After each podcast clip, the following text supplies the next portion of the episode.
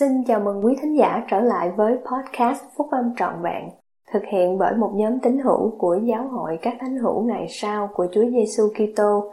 Chúng tôi xin được chia sẻ cùng quý vị các nguyên tắc phúc âm giúp chúng ta có một cuộc sống hạnh phúc từ những bài viết đăng trong các tạp chí của giáo hội phát hành định kỳ vào mỗi tháng.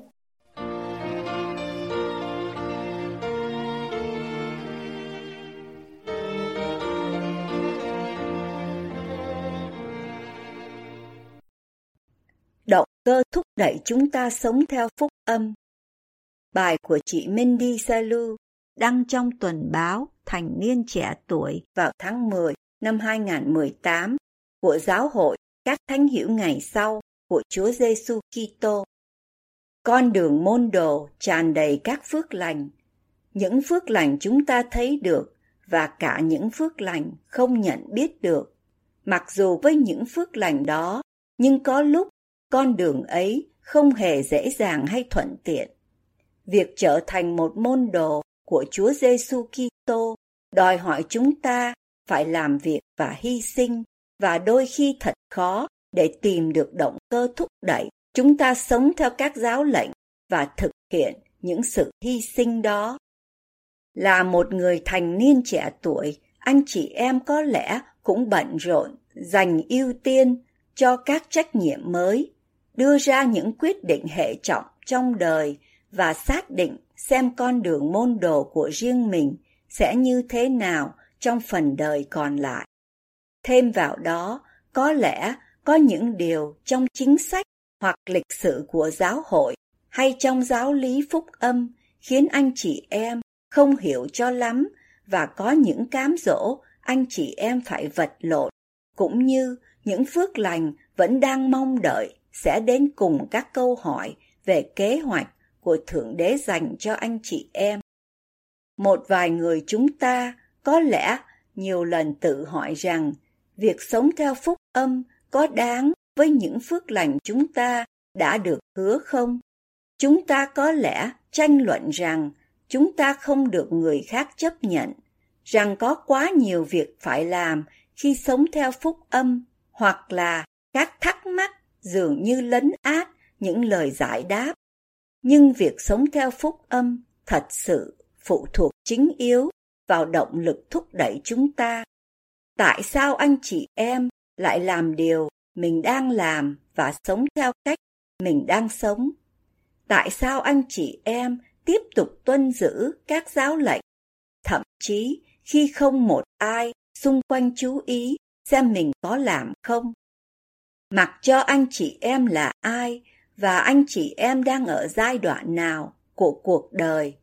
Nhưng sự lựa chọn để tìm ra động cơ thúc đẩy bằng cách nuôi dưỡng đức tin nơi đấng cứu rỗi và phúc âm của ngài tùy thuộc vào quyết định của anh chị em. Việc tìm ra và giữ được động cơ thúc đẩy để sống theo phúc âm không phải là một thử thách riêng cho chúng ta thời nay ngay cả khi đấng cứu rỗi sống trên thế gian, người ta vẫn gặp khó khăn để hiểu mà vâng theo các nguyên tắc Ngài dạy. Một số môn đồ của Ngài đang lắng nghe Ngài giải thích một khái niệm dường như xúc phạm họ về vai trò của Ngài là bánh của sự sống. Họ phản ứng một cách ngờ vực, nói rằng lời này thật khó, ai nghe được. Đấng Kitô thấy rằng họ đang gặp khó khăn để có thể tin hay chấp nhận giáo lý này đã hỏi. Điều đó xui cho các ngươi vấp phạm sao? Thay vì đặt đức tin trước nỗi nghi ngờ, nhiều môn đồ của ngài trở lui, không đi với ngài nữa. Nhưng khi đấng Kitô hỏi các môn đồ còn lại xem họ cũng muốn lui chăng, thì fiero đáp bằng câu trả lời đúng đắn duy nhất. Lạy Chúa, chúng tôi đi theo ai? Chúa có những lời cuộc sự sống đời đời. Fierre biết nguồn gốc động cơ thúc đẩy mình. Nó tùy thuộc chính vào lý do tại sao chúng ta làm những gì mình làm trong phúc âm, bởi chứng ngôn và đức tin của chúng ta nơi Chúa Giêsu Kitô. Fierre tuyên bố, chúng tôi đã tin và nhận biết rằng Chúa là đấng thánh của Đức Chúa Trời. Bằng việc đạt được đức tin mạnh mẽ đó nơi Chúa Giêsu Kitô, thiên tính của Ngài và công việc của Ngài, chúng ta cũng có thể tìm ra động cơ thúc đẩy mình tiếp tục sống theo phúc âm, kể cả khi điều đó dường như khó khăn, kể cả khi không ai khác chú ý, và kể cả khi chúng ta không chắc mình có muốn không. Sẽ luôn luôn có những lời thật khó, nhưng sẽ luôn luôn có quyền để chọn đức tin thay cho bất cứ nghi ngờ hoặc sự không chắc chắn nào. Như anh cả L. Whitney Clayton, thuộc chủ tịch đoàn nhóm túc số thầy 70 đã nói, quyết định để tin là sự lựa chọn quan trọng nhất mà chúng ta từng có. Thế thì chúng ta làm gì nếu nhận thấy bản thân mình nhận được một trong những lời thật khó đó? Một, noi theo gương của Fierre và các môn đồ khác mà vẫn trung tín ngay cả khi thật dễ dàng để trở lui. Hãy lắng nghe lời khuyên dạy của các vị tiên tri, sứ đồ và các vị lãnh đạo khác. Trong những giây phút đầy sợ hãi, nghi ngờ hoặc trong những lúc gặp rắc rối, hãy duy trì đức tin mà anh chị em đã có được. Hãy bám chặt vào điều mà anh chị em đã biết và đứng vững cho đến khi hiểu biết thêm. Tiến tới với một bước đơn giản trong đức tin và rồi một bước khác, tập trung vào các lẽ thật mà anh chị em thật sự đã tin và để cho những lẽ thật đó tràn đầy tâm trí mình. Bắt đầu với các lẽ thật phúc âm cơ bản.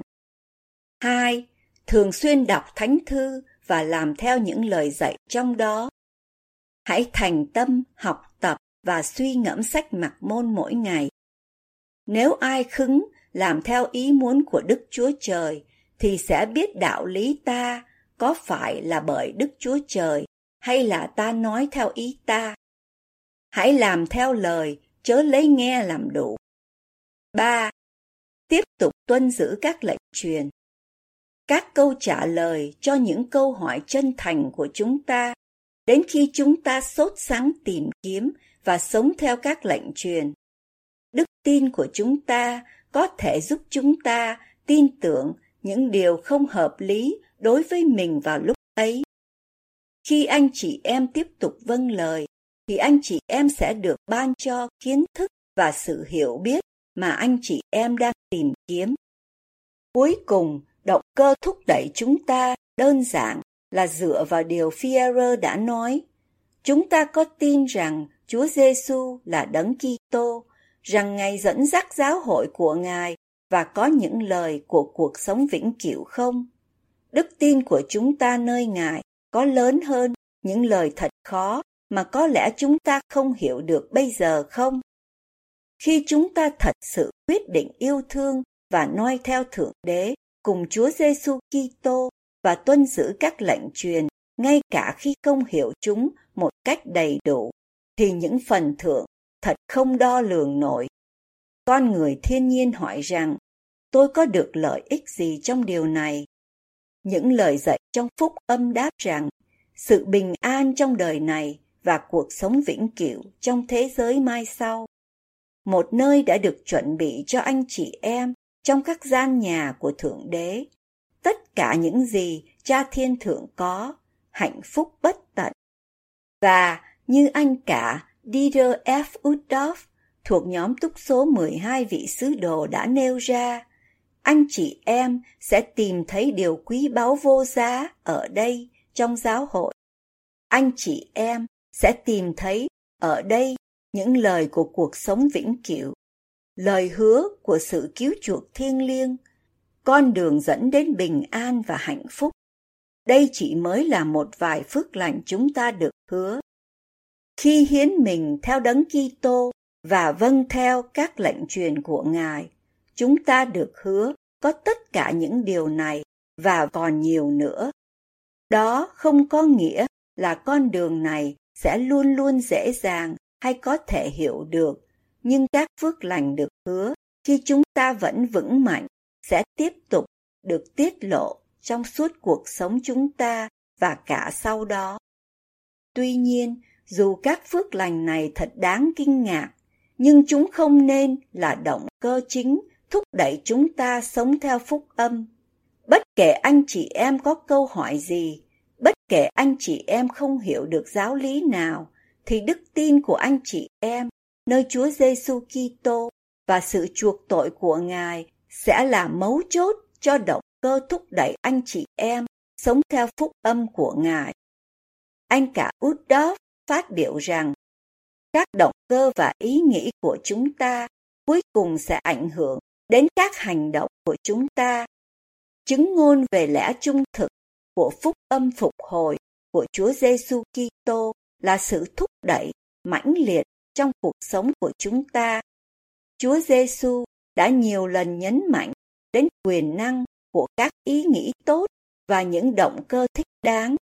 Hãy hướng về ta trong mọi ý nghĩ, chớ nghi ngờ và chớ sợ hãi.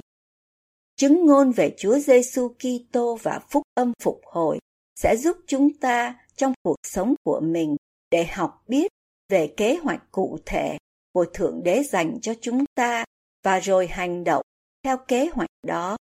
Kế hoạch đó cho chúng ta sự bảo đảm về sự xác thực, lẽ thật và lòng nhân từ của Thượng Đế, về những lời giảng dạy và sự chuộc tội của Chúa Giêsu Kitô và về sự kêu gọi thiêng liêng của các vị tiên tri ngày sau.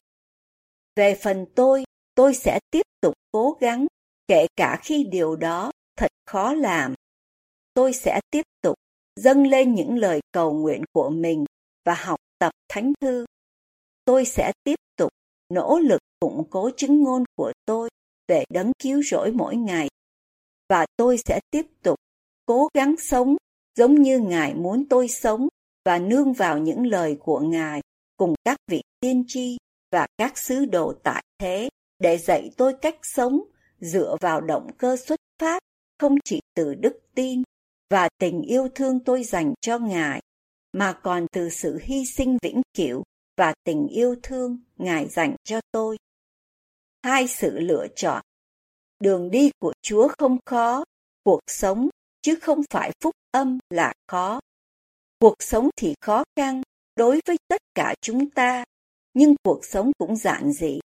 Chúng ta chỉ có hai sự chọn lựa, hoặc là đi theo Chúa và được ban cho quyền năng của Ngài và có được sự bình an, ánh sáng, sức mạnh, sự hiểu biết, sự tin tưởng, sự hướng dẫn, tình yêu thương và niềm vui.